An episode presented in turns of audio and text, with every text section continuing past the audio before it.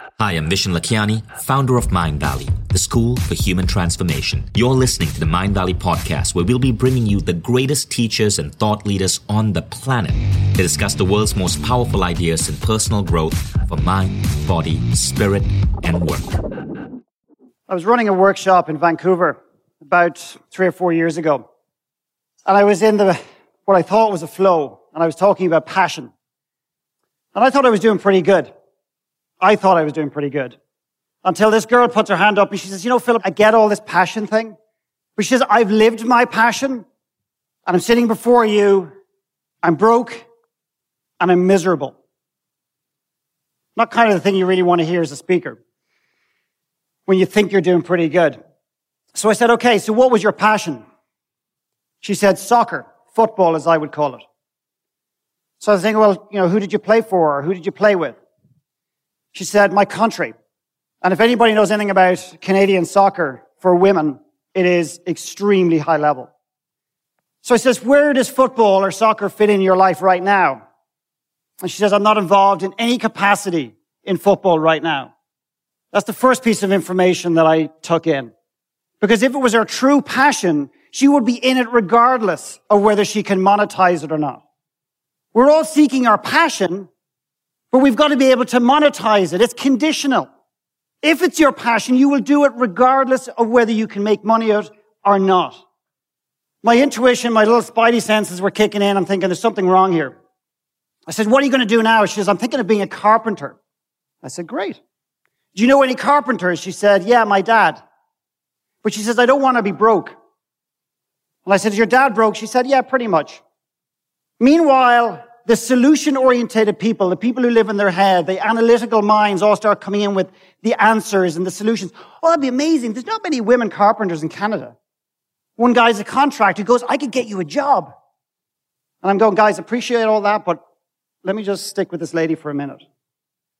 And I looked at her and I said, I'm going to read something to you. And I picked up an excerpt from the book Open by Andre Agassi and I read the following. I spent many hours roaming the streets of Palermo, drinking strong black coffee, wondering what the hell is wrong with me. I did it. I'm the number one tennis player on earth, and yet I feel empty. If being number one feels empty, unsatisfying, what's the point? Why not just retire? I picture myself announcing that I'm done. I choose the words I'll speak at the news conference. Also, I tell myself that retiring won't solve my essential problem. It won't help me figure out what I want to do for the rest of my life. No, what I need is a new goal. The problem all this time is that I've had a set of goals that are not belong to me. So I'm the number one. So a computer loves me. So what? Almost immediately, the guy sitting in the front gets quite angry and irate and he goes, yeah, but hang on a second. Andre Agassi retired with 30, 40, 50 million in the bank. This girl just said she was broke. I said, I'll come back to you in a minute, Mr. Angry. so he's got his own issues going on, which we dealt with later on. And I went back to her and I said to myself, I just, I just couldn't get it. I just, I was feeling something and I didn't know what it was. And I said, how's your relationship with your father now? And what she said was, it's good now. More information. I said, why is it so good now? She said, well, I started to get into real estate and, and invest and I can kind of talk to him at that level. And I was, God love this poor girl. She's got to go and study real estate just so she can converse with her father. I said, when you got to the World Cup, when you played for your country, when you played that final game and you met your father, did you hear the words that you desperately wanted? And she's looking at me and says, I am proud of you or I love you. She put her head down. She completely broke down. I just left her go. She just cried and cried and cried. And when she lifted her head, she looked at me and she says, I fucking hate soccer. I fucking hate soccer. I hate what it has done to me. I hate the fact that it has brought me away from the very thing that I want to do. And I hate the fact that it has kept me from the very man that I'm seeking approval from today. Ten years she pursued Ten years she pursued a dream. And that day turned into be quite famous, and I mean famous not in a global sense, but within my community, because I talk about it as someone else's life. And I'm going to write a book on that as well. And it was like I set it up. The guy sitting directly across from this lady desperately as a kid wanted to play soccer for his country. The multimillionaire over here who was still lost because he achieved all the financial goals he wanted was still missing something, still had a gap in his life. He wanted the simplicity of this person over here. The chiropractor and business owner who wanted the four and a half thousand square foot in North Vancouver worth 1.5 million so he can house his two little kids because he feels so inadequate and because he had a tough childhood and because he wants to make sure that they don't go through that. But he's not even present with them because he's so worked up and he's so distant. And when he's physically with his family, he's mentally somewhere else. They don't want a four and a half thousand square foot house. They want their dad. And the person sitting across here got the four and a half thousand square foot and they're going, you've no idea. Your rationale and your motivation for this is wrong. I went to the Olympics. I'm the guy that should never have stood on this stage. There's every reason I should not be here. I am so unqualified in many, many, many ways. I've got no background in education, and yet the Canadian Olympic team got me in from outside because I'm the only non kind of professional they've ever worked with.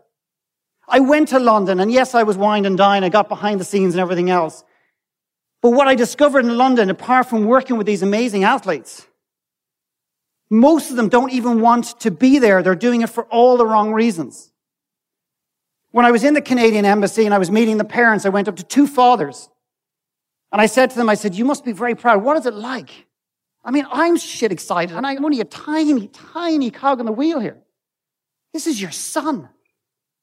What is it like to come to the Olympics and watch your son represent Canada? The first father goes, Yeah, well, uh, he could have gone faster, couldn't he? Swear to God. I'm thinking, okay, and I've learned not to judge, although that was a challenging one. Maybe I lie. Maybe there was a bit of he's an asshole in there somewhere. And I wasn't shocked or surprised. And when the next father I said, What are you, your son? He's like, he's, I mean, this must be extraordinary. He goes, It's like going to any other race. And these two big, powerful athletes, crumbled in front of me. Now, I don't mean they physically bent over, but emotionally, it was like they got their stomach punched. I've called this talk the authenticity code because I fundamentally believe I have cracked the code. And by the way, that sounds really exotic. It's really simple. Everything I do is simple. I take common beliefs, common philosophies. I sit with them for years. Maybe I'm a bit slow. And then I filter them through my own body, through my own life, through the clients I work with. And then I come out the other end and see what's going on. And here's what I fundamentally believe. Harvard or Oxford or somebody has proved that our greatest fear is not actually death, it's not spiders, it's not being buried alive, it's actually public speaking. And I heard that years ago, and by the way, I'm always nervous, whether it's one person or a thousand people, I always want to puke before I go on stage. But I sat with this and I said, that doesn't make sense to me. So I stand up here and I'm nervous, my greatest fear, and I go, well, why am I nervous? Why am I scared? And the next level below that is, I'm afraid of making a mess up. I'm afraid of doing something wrong. I'm afraid of offending you and so on and so forth. And I said, that wasn't deep enough. So I went lower again. I said, so what does that mean? I'm afraid essentially that you will not like me. And what I believe fundamentally at the core is that our greatest human fear in the world is that we will not be loved. And it runs so deep within us so deep, so far down within us, most of us are unaware of it. We will actually travel the world, physically push ourselves, emotionally keep ourselves away from relationships, sacrifice our social life, our financial life, just so we can go to the World Cup and hear the words, I love you, or I am proud of you. I've seen it. I see it every single day. Because the world is talking about being authentic. It's a cool, sexy word. Let's all be authentic. Cool. Most of us haven't a clue what it is. It's so challenging to be authentic on the surface because in a world that's trying to conform us, in a world that doesn't want us outside the box, as Vishen talked about, in a world that does not want us to change, but we're missing the critical step before that, is who is my authentic self? The greatest fundamental challenge in the world is figure out who are you? Who am I? Because at the age of 10 years old, if not before, we're in the playground and we want to fit in. So we pick up a little mask and we put it on to be cool, to fit in, to be in the group. And then we go to college or we don't, as the case may be. And then we pick up another mask and we put it on. And then we go to a corporate company, we pick up another mask and we put on. Maybe we take one off and put another one on. And suddenly we get an awakening, whether it's at A-Fest or somewhere else, when we're 20, 30, or 40, or 50 or 60 or whatever it is. And we go, yeah, I'm going to be authentic. Cool. We're never taught how to take the mask off because we don't even know they're there to begin with. I client one day and he turned up at the first weekend and he was going to arrive in this workshop with the usual bullshit that I hear all the time. What are you here for? Oh, work-life balance. But he got so inspired by the vulnerability, which is the only real way you can deepen any relationship in your life. Try telling that to the corporate sector who don't want to really grow their people. They want to grow their people conditionally. That's another little pop, but anyway, I'm sorry about that. So he gets so inspired by the vulnerability, the real vulnerability in the room that when it comes to him, I said, why are you here? What are you here for? What are you looking to get out of this? And he goes, you know what? He said, with this mask on, I'm confident. I'm a good dad. I'm a good father. I think I'm a good son. I don't worry about the past. I'm not that worried about the future. With the mask off, I don't think I'm a particularly good dad. I worry about the future. I'm not particularly confident. And I don't have a whole lot of peace of mind. I know a lot about masks. I wore a lot of them in my life. I also dressed up as a goddess the other night. That seemed like a really good idea at the time. and not just did I dress up as a goddess, I then got home to my room at 2.30 in the morning and decided to Skype my wife. Come to A-Fest, it will change your life. You will lose all credibility as a speaker. You will go home single, and then they'll put some ripped guy on the stage to make you feel inadequate. I'm joking, it's great. Guys and girls, do not underestimate the power of this. And most of you do not know, and I say that very respectfully, how this is actually driving you. Question. Who are you seeking approval from today? Notice I didn't ask, are you seeking approval today? Write it down. Who are you seeking approval from today? Now, guys, I only have an hour, so don't write too many names because many of you probably have a lot of names. I just want one name. Who are you seeking approval from today? And don't do the macho bullshit sitting there going, oh, yeah, no, there's nobody. Uh, you've heard this kind of thing before. You have dealt with all that. I've never met a human being, ever met a human being that is not seeking approval from somebody. I promise you. Who are you seeking approval from today? Because you know what? We would rather be loved in this world than do what we love. We would rather be loved in this world than do what we love. Who are you seeking approval from today? So one of the biggest challenges in the work that I do is people are so unaware. And I can give you many, many, many, many examples of this. So in other words, if those of you are saying, yeah, no, this doesn't fit for me, I see what he's getting, I appreciate there's a girl I met last night, she'd get a lot out of this, but not really me, is how unaware we are. And I brought this girl to her, this girl came to an event I run in Ireland, and she was there for the week, and her biggest challenge was raising revenue, was actually raising money. She was from Calgary. And money was the biggest challenge in her life. And we're three days in, and I turned to her at one point and I said, uh, Would you consider yourself an angry person? And she's a very spiritual, very connected person, which a lot of people, a lot of angry people are. And um, she looks at me, she goes, No, no, no, no, Philip, no, I appreciate that, you know, you do your work, and I've witnessed it's very good, and but no, you're actually way off. You're way off. And I said, Really? She goes, Yeah, yeah, no, I'm, I'm angry. No, I'm very connected and do a lot of yoga, and no, no, I'm not angry at all the venom that came out of this woman's mouth the following day not just frightened the shit out of most of the people in the room, but her. I looked at her and again, my little spidey senses were going on. And I said, you know what? I don't think you want money in your life. And of course, that really pissed her off and she got really angry. Fast forward, I won't give you the big long story, but she looked at me and she said, I actually hate money. And not just did she hate money, she hated everything about money. She hated people who wanted money. She hated people. And I'm talking hate. I'm talking like this was old and deep for her. So she didn't respect people who wanted money. She didn't respect people who had money, had a value in money, and so on and so forth. So not just was it affecting her business, it was affecting her relationships. And she was completely unaware. She's 44 years old. She's intelligent. She's smart. But she's just unaware. of aspects of her life, as indeed I am today. So I said, how does that work out with relationships when you meet a man and he actually values money, wants money, or has money? How does that work? And she goes, well, now that I have recognized this, not very well. I said, how does it feel to be in a room like this when you've got very wealthy people and so on and so forth in the room? And she goes, not particularly good. And then I took out the sledgehammer. And I said, how does it feel for a woman who paints, which is an expression of your soul? And you have to take this expression of your soul and bring it to someone and ask them for the very thing you hate, for the very thing that you love. And she just bent over like this and just just like died on the spot. 44 years, and she was completely unaware.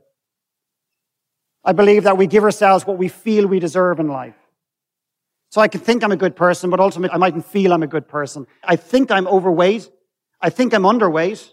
Or I can say I'm not, but actually what do I feel at the core?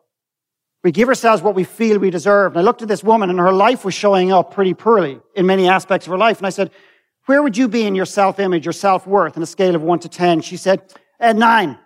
She says, what about you? What do you think, Philip? And I went, three. She looked at me, she goes, that's funny because the first number that came to my head was two. I believe, and as outrageous as it sounds, and as ignorant and as rude as it sounds, most human beings walk this earth not having a very high opinion of themselves. And I mean very poorly. They carry shame and regret and guilt and anger and all sorts of different things. And yet on the surface, they're talking a great game. They're reading the books and they're wondering why it's not showing up in their lives. Let me ask you again, one name. Who are you seeking approval from today? Let me give you a clue, and this is why I'm coming back to this. There might be one person that when you even he or she enters your brain, you go, no, I don't want to be seeking approval from them. They don't deserve that honor or that place in my life. But I want that name. Who is that one person that you're still seeking approval from today, irrespective of whether you want it or not, or whether it's pissing you off or not? Please write it down. Excuse me? Great question. Living or dead? Thank you. Living or dead? Write it down.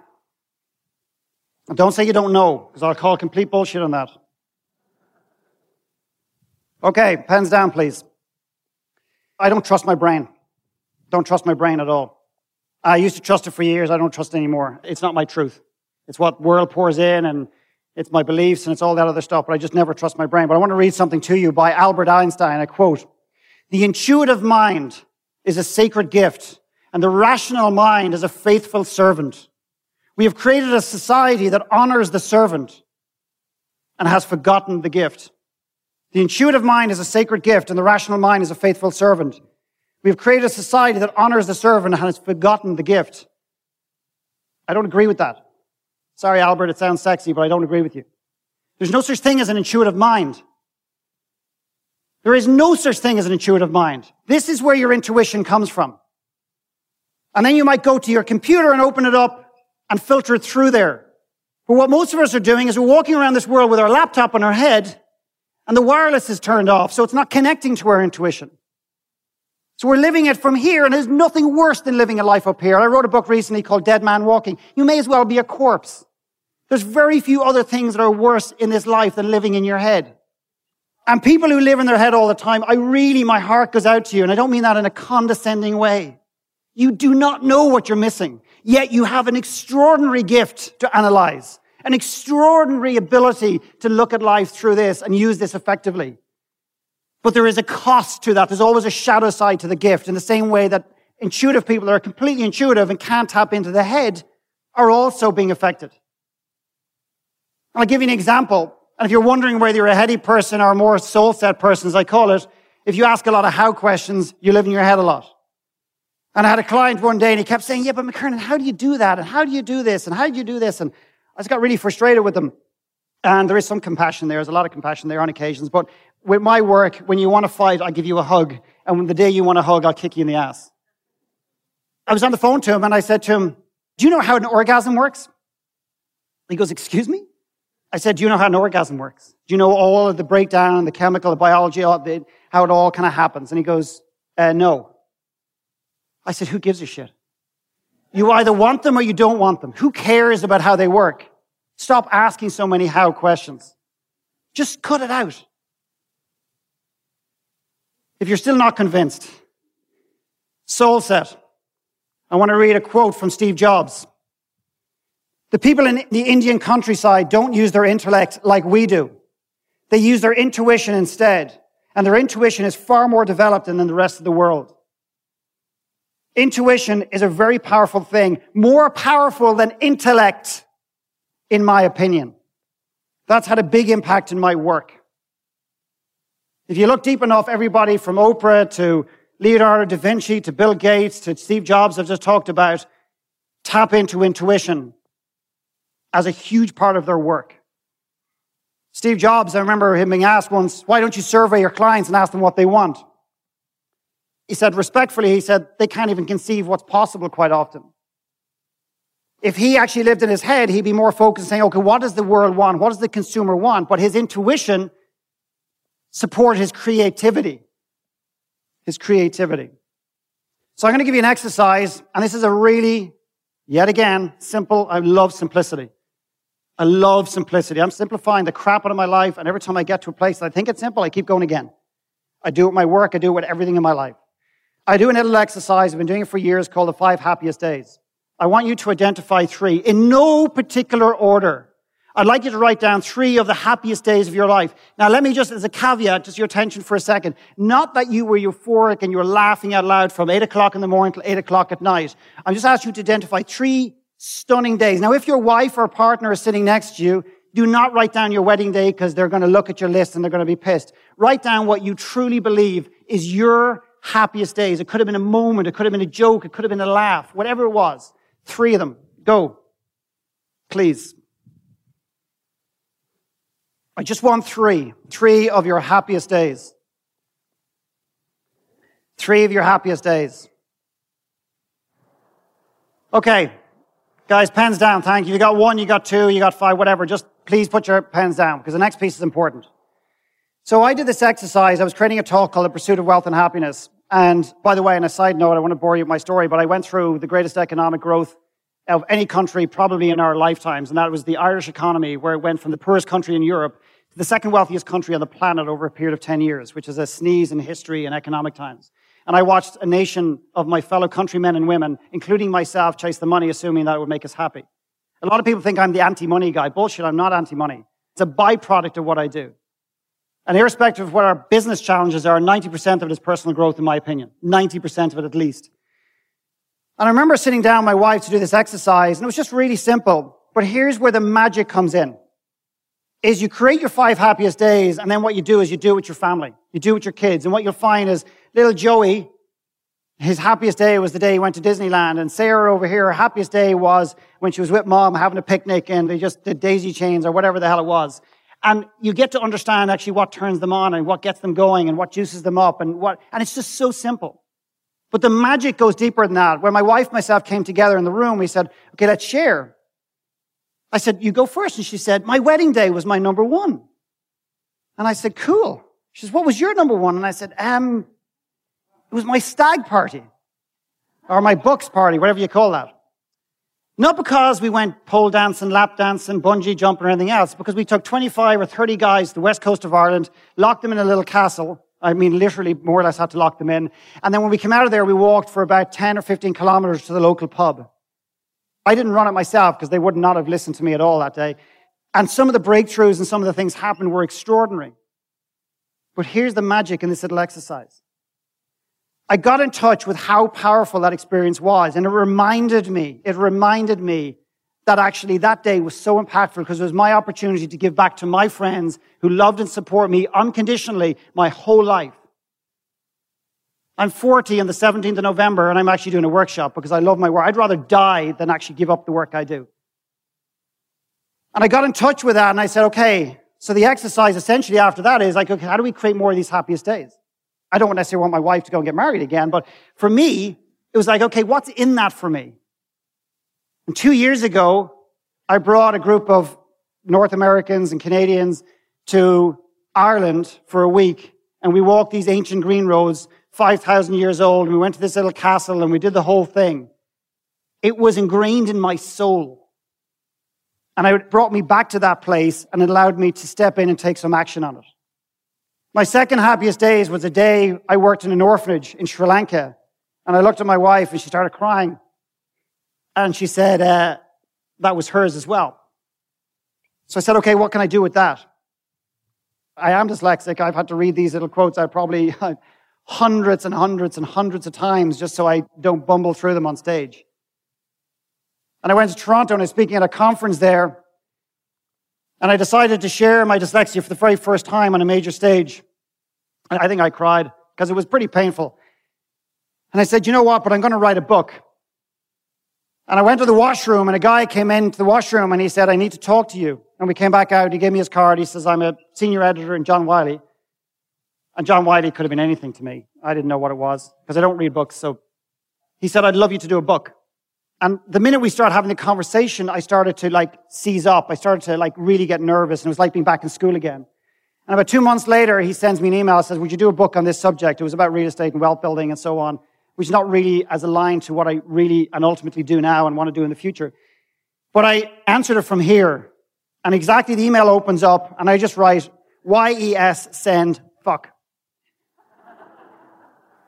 YES send is the action, and then it was like, holy shit, how am I going to be able to pull this off? And I rang him and I said, listen, I'm sorry. I said, you really should know that I'm really bad. Like I can't write and I can't spell. He goes, we don't want your ability to, we want you. We want this.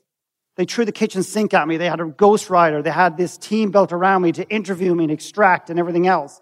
And they did everything for me and I'll never forget them for that. Some people have bad experiences with publishing houses. I certainly have not. And I gave every penny of royalties to that orphanage in Sri Lanka because that was my way of being able to give back. Let me tell you a quick story. There was a gentleman came, I did a talk one day in Vancouver, and this guy comes up to me goes, that was inspiring, whatever his words were. And he goes, yeah, I'm thinking of becoming a speaker because I think I've got a message. And I said, great. I said, what is it? He said, well, I was, I was a very successful business person. I became an alcoholic. I lost it all. And now what I'm going to do is build it back up again. I'm going to share my story. So I said, come here. So I brought him over to the window and we we're looking out over Vancouver. And I said, there's alcoholics down there. There's people on the verge of becoming an alcoholic. There's people who are heading in that direction. And when you stop being so fucking selfish and you start thinking about those people, then you won't need to worry about all the different steps. It's not about you. It's not about you. It's about the people that you can support and the people that you can help. And that is the only thing that keeps me moving forward and moving forward and stepping into uncomfortable places. I am a master at one thing. It's the only thing you'll ever hear me say ever in that guard, maybe that'll change in the future, is I'm a master at one thing, and that is taking action. I am exceptionally brilliant at it. Does it always work out? No. But I have a statement or a quote that I use in the absence of clarity, take action.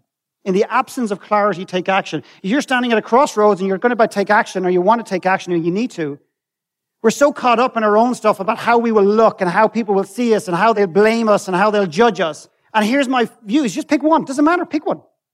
And if it blows up in your face, here's what happens. You get clarity. It didn't work. If it goes really well, well, cool. And the more you do it, the more your intuition guides you and your stats go from maybe 20% hit rate to 30 to 40. I honestly believe my hit rate now is 80% of the decisions I make, 80% of my movement, 80% of my steps work. It also led me to go to Guatemala last week because I have a vision for creating an event where I combine contribution and personal growth. And it was Jeff that inspired me to share this little story. And it was like, I'm going to go down, we're going to bring a group of people down to an orphanage, and we're going to do some really, really cool work with the kids, but we're also going to take some reflective time to see how, is it actually showing up in your life, which I believe is the missing piece to most contribution. What does it actually mean to you? And we're going to down and work with kids. We're not going to educate them. We're not going to buy them shoes. We're just going to hold them. There's infants that are left in this room for 12, 13 hours a day, and they maybe get picked up once or twice to get their diapers changed. I just want to hold them and let them know that someone gives a shit about them, that they matter.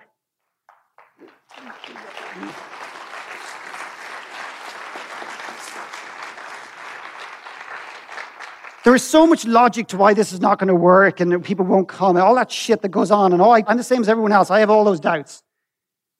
But my intuition gets stronger and stronger and stronger, and I keep stepping into that place and I keep getting rewarded.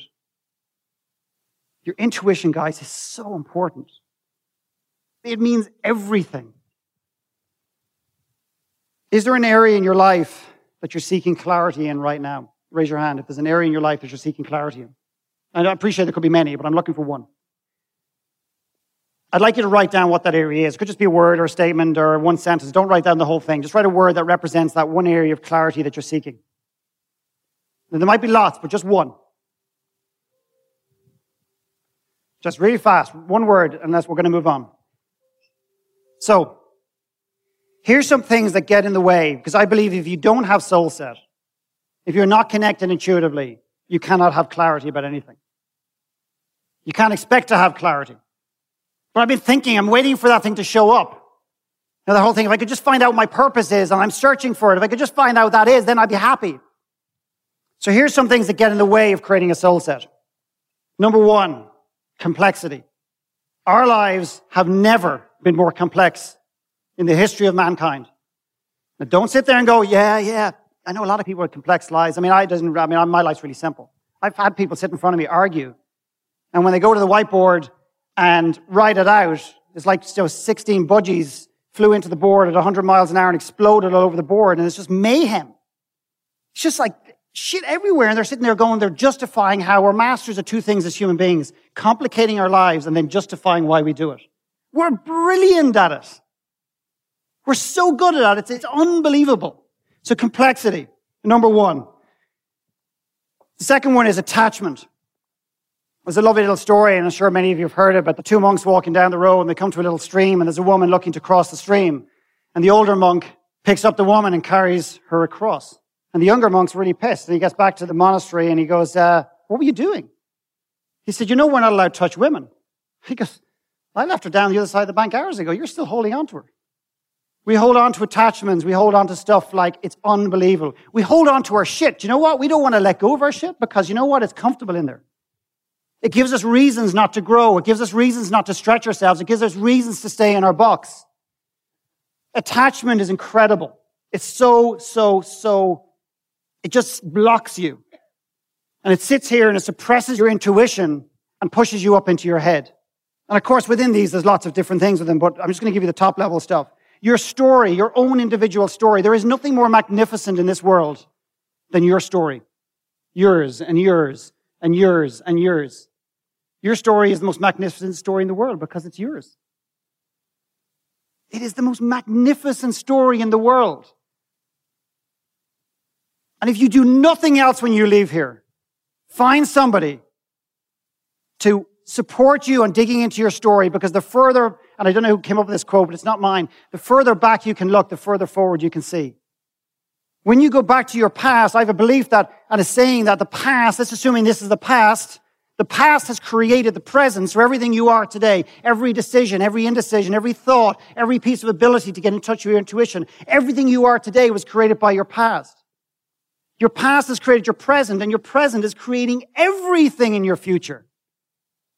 Everything.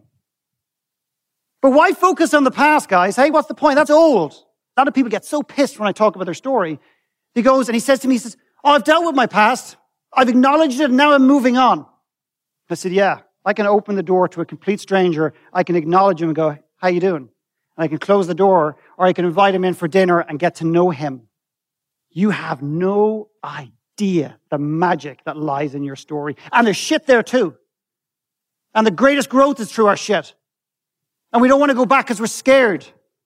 You go back and visit your story. If you don't do it with me, find somebody that can support you to do that. I don't care who it is. It'll be magical because you know what? If you don't, you're selfish.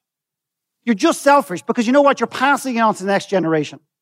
Whether you like it or not, oh, I've had a very painful past. You know, I don't want to deal with it. And I've closed that door and I've got three kids now and I know I'm not passing on to them because I'm aware, even though I haven't ever dealt with it. And you're just passing your shit on to the next generation. It's all you're doing. You have a moral obligation to deal with your story. A moral obligation if you bring other human beings into this world and if you connect with other human beings. Your story. Goals. Jesus, don't get me going on goals. We have goals for everything in life. I'd like someone to raise their hand if they set a tremendous amount of goals. Just be honest, please. Raise your hand. Okay, the gentleman there in the white shirt. Can I get you up here, please? How's it going? Great. Yeah, good to see you. Is there anybody else that actually just raise your hand again? I'd like uh, five other people. Gentleman here, the man there. Any women with their hands up? No? This gentle lady down here, this lady here. Okay, that's it. Let's go. Okay, so Mr. Goals, up here, please. So I'd like you to pick up your rope, which essentially is your life. So, you're his first goal. So I'd like to give a little pull. His second goal, somebody else. He looks strong. Anybody else want to come up? You're all scared now when you saw the rope, aren't you? Okay, come on, keep coming on. I want you to get this and I want you to pull. Now, before you pull too hard, what I want to do is I want to explain something. What is a goal? A goal is something that we want to attain in the future. Okay, so this is the future. These are all the goals that we want to attain in the future. And the more goals that we layer in, the more difficult it is to be present. So what I'd like you guys to do is start pulling. Now don't kill the guy, but pull. Come on, pull hard, pull hard. Now just stop there, stop there, stop there. Yeah, no, I, I'm living from an intuitive place, I promise. I mean, seriously, these goals are so aligned with my life. Keep pulling, pull them, pull them, pull them over. Okay, thank you, thank you, thank you. Who sometimes feels like that? Like life is, you're just barely holding on, but you know what? You're going to stick to those goals because you know what? You've heard somewhere that persistence is one of the greatest qualities in business as in life. If you're persistently chasing the wrong shit, it's a disaster. You're walking towards the edge of a cliff. The result when you don't create a soul set, in my personal opinion, is what you do in life is you play small. You actually play small. You think lofty goals. You think you want to change the world. You think you want to build a multi-million dollar business, but you don't actually do it, generally speaking. So it forces you to actually play small when you live in your head, even though we all hear that this is the most powerful thing we have. I do not agree with that. I fundamentally do not agree with that. And if that contradicts some of the speakers, I don't mean to be derogatory or confrontational, but the lovely thing about some of this is we're not here to agree with everybody else. We're here to have our own message. And then you guys can take what you need from that. Trust your intuition and lean into whatever it is for you. So just by the way, on the goals thing, I would really encourage you to stop goal setting for a while or cut loads of goals out of your life and just see what happens. Just see what happens. But for the logical thinkers, the how people are going to go, yeah, but I need to be able to see how it's going to affect my life before I can give up the goals because I don't trust it and everything, uh, uh, uh, you know, oh my God. It's like, so just give them up. Just give them up for a while. Let go of the goals. Okay? Just let go of them for a while. There's two things that stop human beings from doing something extraordinary. One is whether you can do it, whether you intellectually can do it. Well, I want to build a rocket to go to the moon. Well, but I'm not a rocket scientist. I don't know anything about rockets and so on and so forth. I can't do it. I don't have the intellect. I don't have the experience and so on and so forth. That's the obvious one. That's the one that we can get in touch with. That's the tangible one. But then there's one other one that's like a stealth bomber that we're completely unaware of most of the time, and that is, do I actually deserve it? Do I actually deserve this? Do I deserve to have the honor to stand on a stage? And for many, many, many, many, many years, I'm not that old, but you know, many years, I didn't believe I had the right to stand here. That was the greatest block. I didn't deserve to stand on the stage. But it's like a hidden stealth bomber. Do I deserve the thing that I crave? Do I actually deserve it? I can tell you I've never met a human being, not one human being, that doesn't struggle with that. But again, almost every one of them are completely unaware of it. So don't sit there and say, oh, it doesn't affect me. So I know there's people in this room that have dreams and aspirations to step into something. And I know that one of the excuses you're giving yourself is around money, around time. And I can tell you one thing, it's never about money and it is never about time. The real block lies somewhere deeper. So what I'd like to do is read a poem to you from uh, a gentleman called Alden Nowlan. It's called The Sea Seasick Sailor and Others. And I'd really love you to pay attention to this. So for some of you who don't believe that you have the right deserve the ability to do something that you've never done before that stretches you outside of your box, this is for you. The awkward young sailor who is always seasick is the one who will write about ships. The young man whose soldiering consists of the delivery of candy and cigarettes to the front is actually the one who will write about war. The man who will never learn to drive and keeps going home to his mother is the one who will write about the road. Stranger still, hardly anyone else will write so well uh, about the sea, the war, or the road. And then there is that woman who has scarcely spoken to a man except her brother and who works in a room no larger than a closet. She will write as well as anyone who has ever lived about the vast open spaces and the desires of the flesh. And that other woman who will live with her sister and rarely leave her village, she will excel in portraying men and women in society. And that woman who in some ways, the most wonderful of them all, who is afraid to go outdoors, who hides when someone knocks, she will write great poems about the universe inside her. It's not our ability whether we can do it or not do it. Most of us don't actually step out and do what we really need to do because we don't feel we deserve to be in that place. And we justify in our heads every reason why we shouldn't. So I want to go back to your clarity piece. And what I'd like you to do is look at the thing you're seeking clarity on. And what I'm going to call, very respectfully, is bullshit. I have a fundamental belief, pretty bad business model, that every single human being knows exactly what they want to do for the rest of their lives. Every single human being knows within them the clarity that they seek. I have never been proved wrong on that. And trust me, it's not about being right in this business. For some it is. It's not for me. I don't give a shit what I need to do in order to get someone to a clearer place so they can go out and make a bigger difference in the world. That's the kick I get. Look at that. And if I was to sit with you and I say, if you had the clarity, what would it be? I'd like you to write it down. I believe that you already know. And if you allow yourself to allow that thought in, that belief in, that feeling in, it'll be amazing the clarity that'll show up. You may not be 100% on it, but it will show up. So look at that piece of clarity that you're seeking. Call bullshit to yourself and just say, if I knew, what would the answer be? And if you're sitting there like this, you're in your head. Clarity's not going to come from here, guys. Okay, so some of you might have got a clarity, some of you may not, some of it whatever, but I suspect many of you will. Many, many, many of you will. So what I want to move on to is, what I want to do is give you some little tips of how to create SoulSet.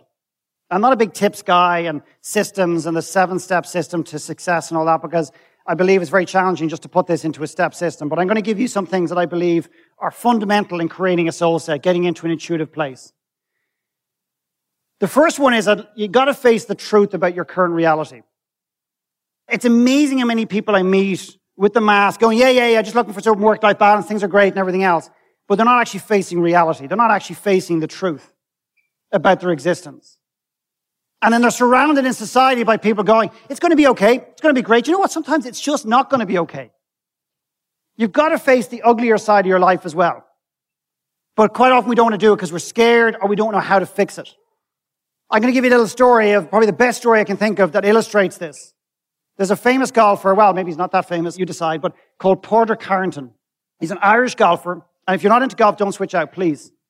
He did something that was absolutely extraordinary. He not just won the greatest tournament in golf called the British Open, the most coveted, like when you're a professional golfer, you actually, the big one that you want is the British Open.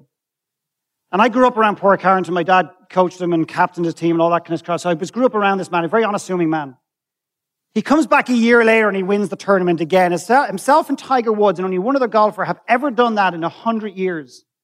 But he goes a step further. He wins another major. So in 15 months, he wins three majors. Two quick things I'll tell you about Padraig Harrington. One was when he was interviewed one day, they said, Oh, did you always visualize? You always know you're going to be that golfer? And he goes, No, I wasn't the guy destined to do this. I just worked harder and I wanted it more than anyone else. If you're sitting in a place and you're afraid to make a decision, you know what? You don't want it bad enough. So just don't torture yourself and move on. Let it go.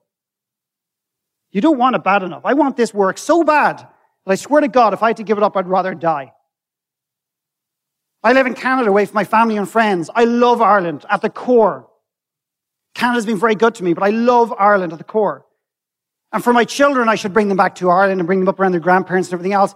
I would die for my children, but I will not live my life for my children. Because you know what? I'll end up presenting them at some level, whether I'm conscious of it or not, like a lot of parents do. As outrageous as that may sound. But they said, Padraig, give us an idea of what was been a really bad time for you in your life. And he goes, when I was 15 years old, someone videoed my golf swing.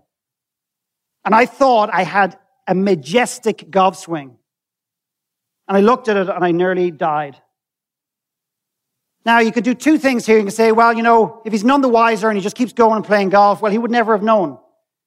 But he was devastated, picked himself back up, made the changes he needed to make, and that's why he became the golfer he did.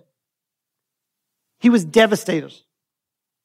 The second one is, and I've said this before, is I would encourage you to slow off, get rid of, for some of you, stop goal setting just for a period of time. Creating some space. Before I came here, I went to Guatemala, and in between going to an orphanage, I spent three days in the mountains with a guide, just me and the guide, creating space. People say, oh, you're selfish and everything else, you got kids and your wife at home, and I said, no.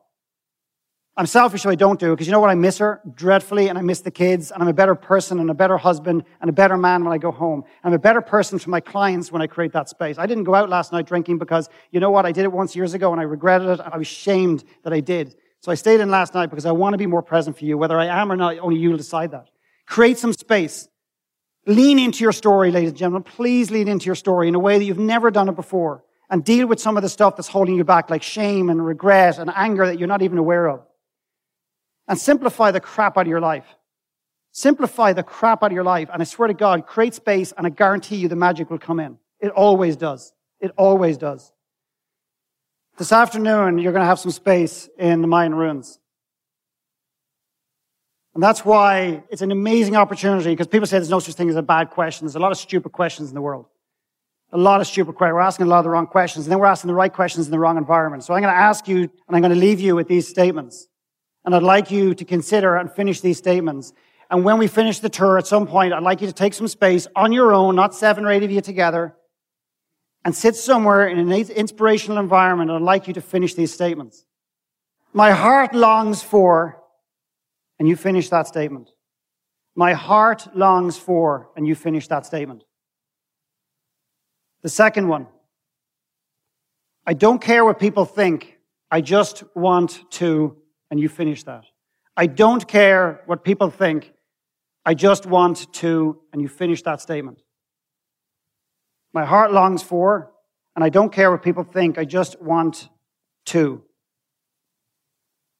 As Katie said, I'm writing a much bigger book at the moment, but this book, if anybody's interested in a little bit more about soul set, it's just a short ebook that I wrote, and I'm quite proud of it, and it's a free book. That's me, if anybody's interested in checking out what I do. And I'm going to leave you with a thought. And that is the amount of people I meet all over the globe who will believe in God or their God like that, but will walk this world for 20, 30, 40, or 50 years never believing in themselves. Don't be one of those. Please don't be one of those. Because you may not feel you deserve it right now, but you know what? The world needs it right now. Thank you.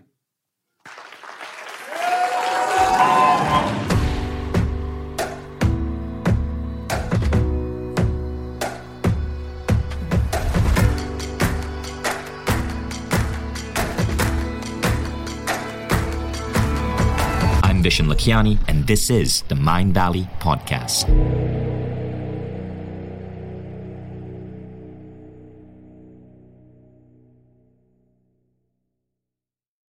If you like the Mindvalley Podcast, take the next step. Become a Mindvalley member. Imagine being coached daily by the greatest teachers on the planet. How quickly would you transform your health, your mindset, your body, your relationships? How quickly would you double the size of your company? How quickly would you see your career grow?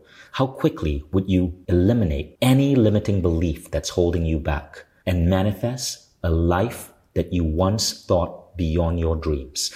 When you become a member, you don't just get access to the greatest education in the world. You become part of a community of 150,000 of the most incredible people dedicated to personal growth. Go to mindvalley.com forward slash now to get started.